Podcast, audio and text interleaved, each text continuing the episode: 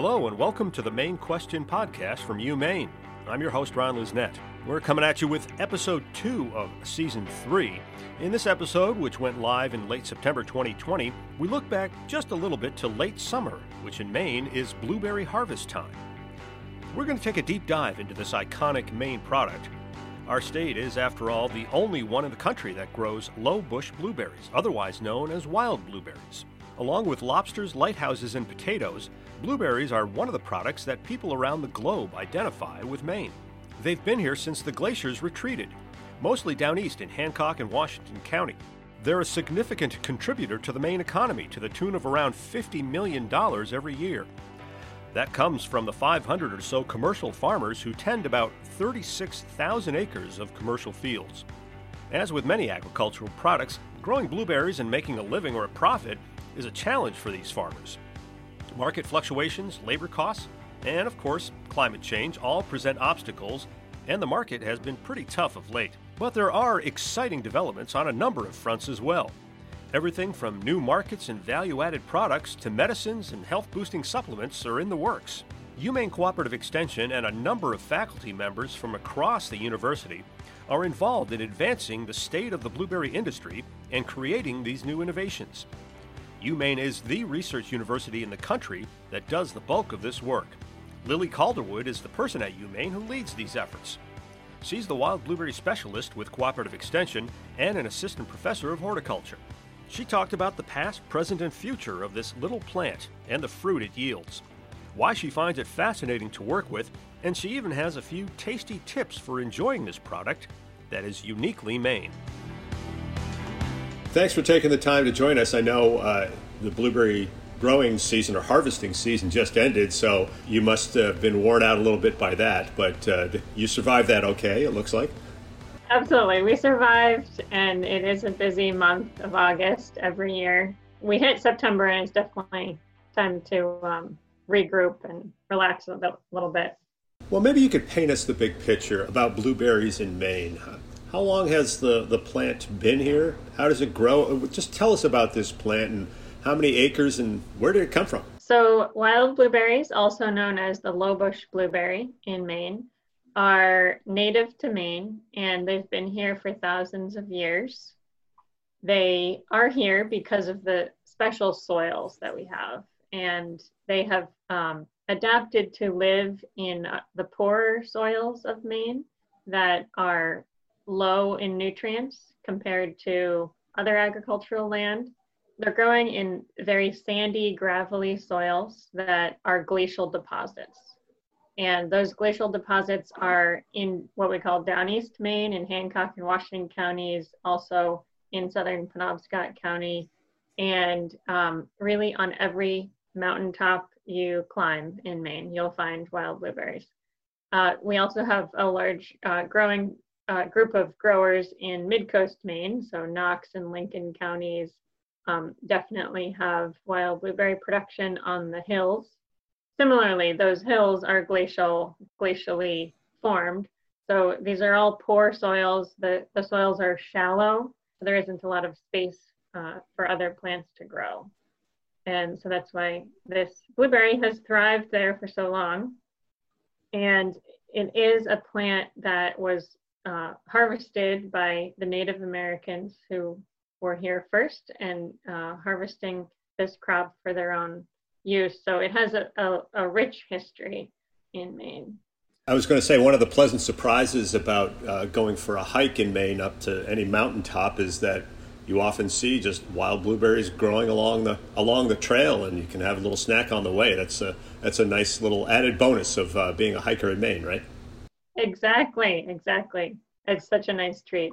How many acres are, are we talking about? We have 36,000 acres of lowbush blueberry in Maine that is under commercial production. Um, so when you see, that doesn't include the berries you see on the mountaintops.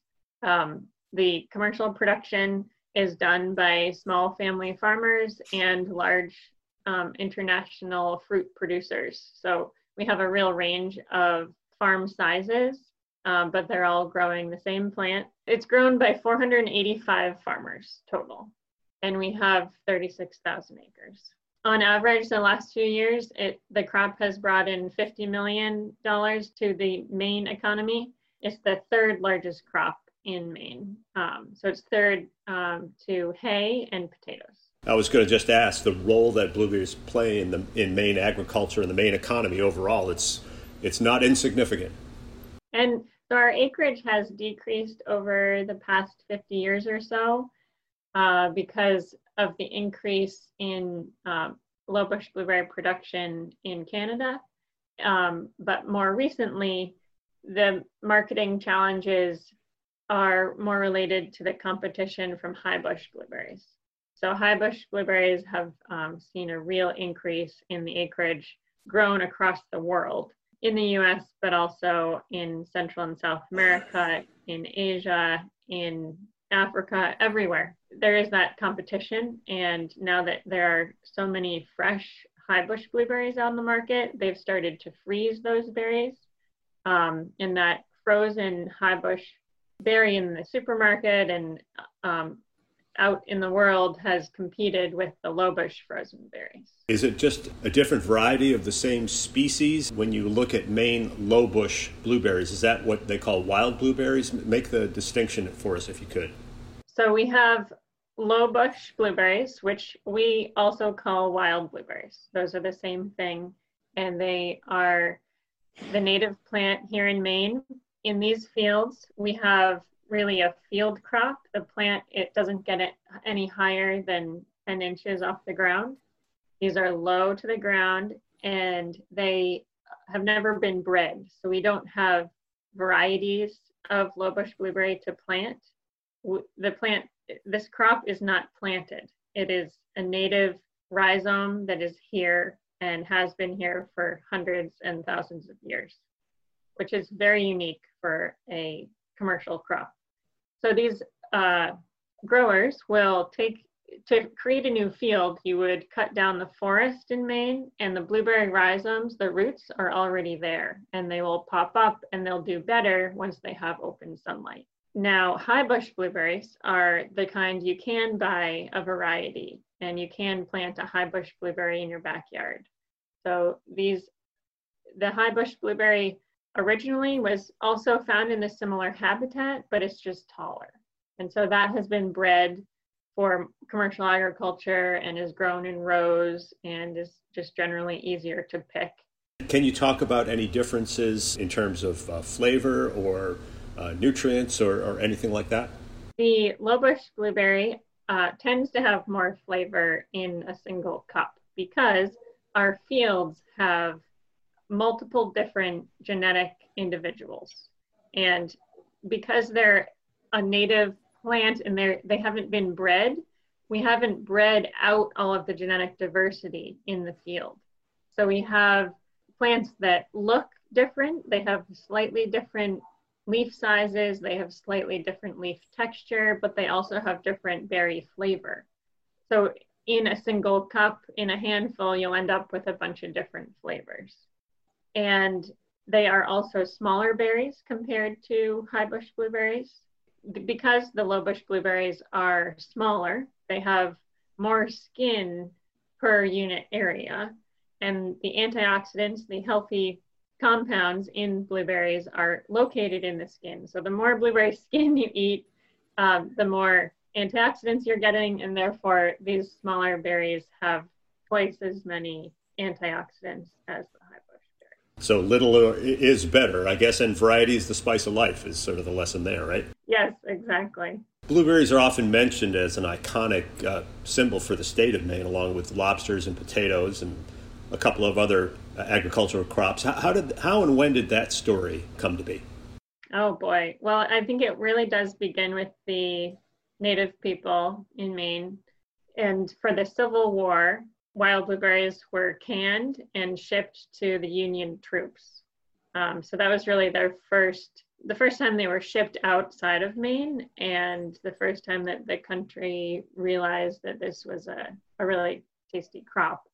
And after that, uh, the development of freezers came along, and uh, that allowed growers to store more fresh uh, or a different product rather than having canned. They were able to freeze them, which created a higher quality product uh, and a, just a different product. And today, 90% uh, of the crop is still frozen and sold as an ingredient for bagels and muffins. It makes a very nice ingredient because of the smaller size as well. So, talk about this past uh, season. It was uh, one of several tough growing seasons of late. Is that the, sort of the trend you're seeing? Yep, it was definitely a challenging season. It was definitely a challenging season. We've uh, been hit by three major things, I would say. So, the first would be um, a late spring frost event, um, which are becoming more common. And so, this frost event came right when the plants were in bloom.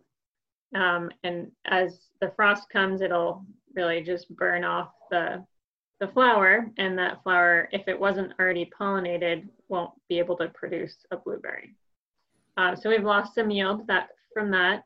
We also had severe drought, as the whole state of Maine did. Um, it's been challenging for all all farmers. If we don't have any rain, the berries um, don't have any ability to expand and so they end up being very small. And so small in some cases that they'll fall through the rakes. The, these berries are harvested with rakes, uh, similar to a cranberry. And if the berries are too small, they'll just fall right through. And they'll also fall right through the uh, sorters in the processing line. So there are multiple steps where we lose um, a lot of little berries the third challenge was uh, COVID 19. Um, and so, actually, our testing for uh, COVID 19 has gone very smoothly in the industry. I think it just slowed things down a little bit during harvest because we do have um, migrant workers who come to Maine. Um, and we're so thankful to have them. They were tested and the process went well. It just slowed everything down. So, being a farmer is always a challenge, even in the best of times. Can you talk about some of the challenges? You, you mentioned some already, but a lot of these are driven by, uh, you know, the, the topic that we talk about in a lot of arenas these days climate change, right?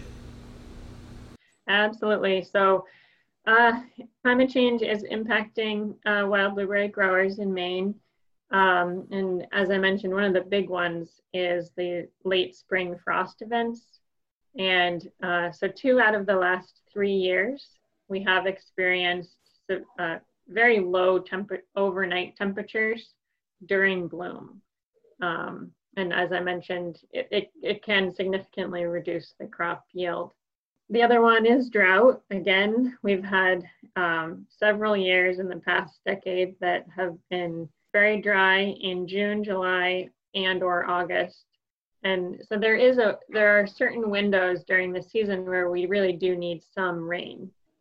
In the end of June, end of July, and maybe one or two rainstorms are really needed in August to help the farmers stagger their harvest.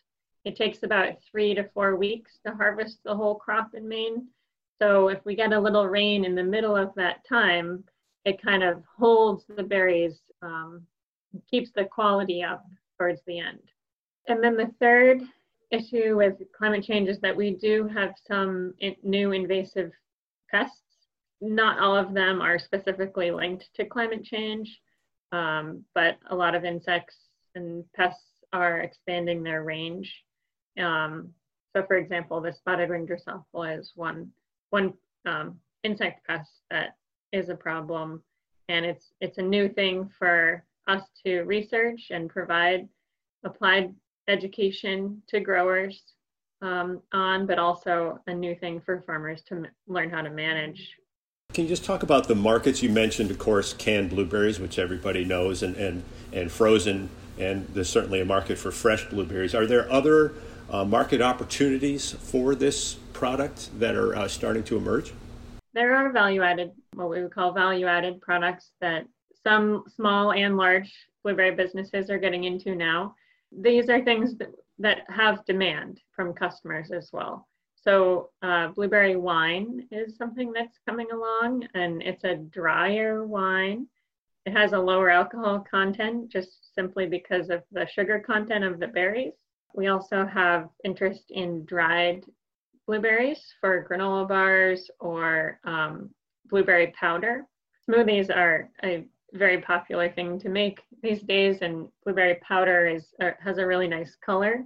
People are using it on top of ice cream or in uh, baked goods. It adds this really neat color. We also have seen an increase in interest for fresh pack berries, so the fresh berries during the season. Uh, so there's an effort to make these fresh berries more available to people who come to Maine in the summer, but also outside of Maine, improving our farm to store cooling lines is a real challenge. So we're working with growers on that. And blueberries have shown a little bit of promise uh, in terms of uh, their health benefits. Can you can you talk about what, what's going on there? The human health benefits of wild blueberries have been studied at the University of Maine, but also at other universities uh, for more than 20 years. These studies have showed that wild blueberries promote healthy brain and cardiovascular health in addition to a reduced risk for diabetes. And these berries do contain 33% more anthocyanins and twice the antioxidants of the non-wild blueberries or high bush blueberries. The anthocyanins provide the antioxidant activity that can combat some of this inflammation in the body. So it's inflammation that these berries seem to be very effective at mitigating.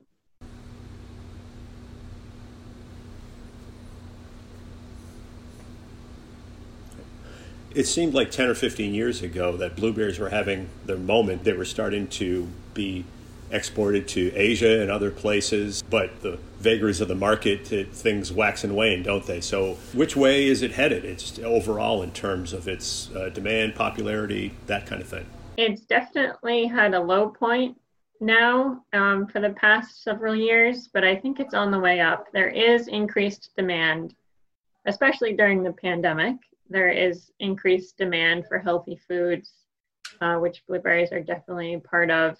So we have seen an increase in interest to support local farms. I hope, and I, I think there is evidence to show that there's an increased demand. So hopefully it's on the upswing. Talk about the role of the University of Maine and cooperative extension play in supporting the industry. There's work being done here that's being done nowhere else in the world, right? So Maine is the only state that has wild blueberries, and therefore we have this opportunity to study them and work with these growers. The UMaine Cooperative Extension conducts farmer to farmer and farmer to researcher education in addition to doing applied research. And that applied research is on topics that directly assist farmers in growing the crop in ways that are economically and ecologically sensible. For example, I'm conducting research on organic weed and nutrient management with the goal of identifying methods to increase organic blueberry yield. So that's getting at production, but also a new market that is out there. I'm also doing a study on mulch particle size. The goal with that project is to increase the water holding capacity of the wild blueberry soils by applying mulch. Another area where I'll start um, working on next season is in berry quality. And we're going to identify some more precise harvest timing um, in order to harvest blueberries at specific times for different end uses. So there may be certain times during the harvest um, that we can take advantage of for the wineries, or you know maybe two weeks later they're actually better for the dried product. There's chemistry that develops across the length of the season, and um, we're going to dig into that a bit. In the food science and human nutrition area, there's some work being done there in terms of uh, health benefits, new product development here at UMaine as well. In the food science department, they're definitely working on food safety and new product development there's some new uh, blueberry yogurt products, I think, out there. And um, I also have excellent colleagues in the School of uh, Biology and Ecology where uh, they're working on, you know, in- integrated insect and disease management for the crop, and also looking at the effect that warming temperatures have on plant growth. Why does this plant interest you? And, and what's it like to be out on the barrens? You're, you're out there quite a bit in nature or on, on, the, on the farms. Uh, just talk about your take on all this. Coming from Vermont and New York, where I was working in perennial and annual systems, it's certainly a very different landscape, but I am really impressed by the resiliency of this crop and the resilience of the farmers who grow it. They work with such a such a historical crop that they are are very attached to it. They're just very resilient, just as they are in the landscape. Uh, the landscape and the people are meshed together, which is very interesting. It's also a beautiful place. There are all these fields out there, and you never know um, where there is a blueberry field. You know, we all drive by a lot of blueberry fields. They're just kind of tucked back in the woods. You just have no idea that they're there. So they're in every corner of Maine, and it's it's a special thing. What does the future look like? What do you, what do you hope to see? What do you think you'll see? Uh, pick your horizon, five to ten years from now, for the crop, for the industry, for any other developments you'd, you'd care to share with us. These berries, as I mentioned, have thrived in Maine for thousands of years, so it's not going anywhere. They'll definitely still be here, and the growers will be here growing it. We do hope to see the current increase in demand continue. I hope to see more diversity in the high quality wild blueberry products that are available to customers, especially in the Northeast. Wild blueberries are this local crop that is abundant in Maine, so there's no reason why people in Boston and New York should have trouble finding it. There's some work to do um, in our supply chain. I'm really looking forward to helping the growers identify, you know, what temperatures to cool the berries to, to get shelf life to extend, and looking at these different berry quality topics to help them sell value added products, you know, across the region. What's your favorite way to consume blueberries? Any recipes you'd care to share? Or I love blueberry pie, uh, old classic, but I am really getting into blueberry powder. I think it's a really neat uh, product, and it almost tastes like a pixie stick. I haven't had a pixie stick, you know, that kind of a kid's candy thing in a very long time. And I dried some blueberry powder and you know, I realized like this tastes like a pixie stick. Somebody should just make there, there's this endless list of items you could make with these cool blueberries. So I'm excited to see what growers come up with. They're very innovative people. I hope entrepreneurs come along and want to take on wild blueberries as part of their product line and the sky's the limit and it'll it'll turn out pretty well. Thank you so much. We appreciate you taking the time. My pleasure. Thanks for having me. A healthy version of the pixie sticks we all enjoyed as kids, without all the sugar but made with blueberry powder. I am all in on that. Thanks for joining us. Subscribe to our series if you're so inclined. You can find us on Apple and Google Podcasts, Spotify, Stitcher, and SoundCloud. Until next time, this is Ron Lisnet.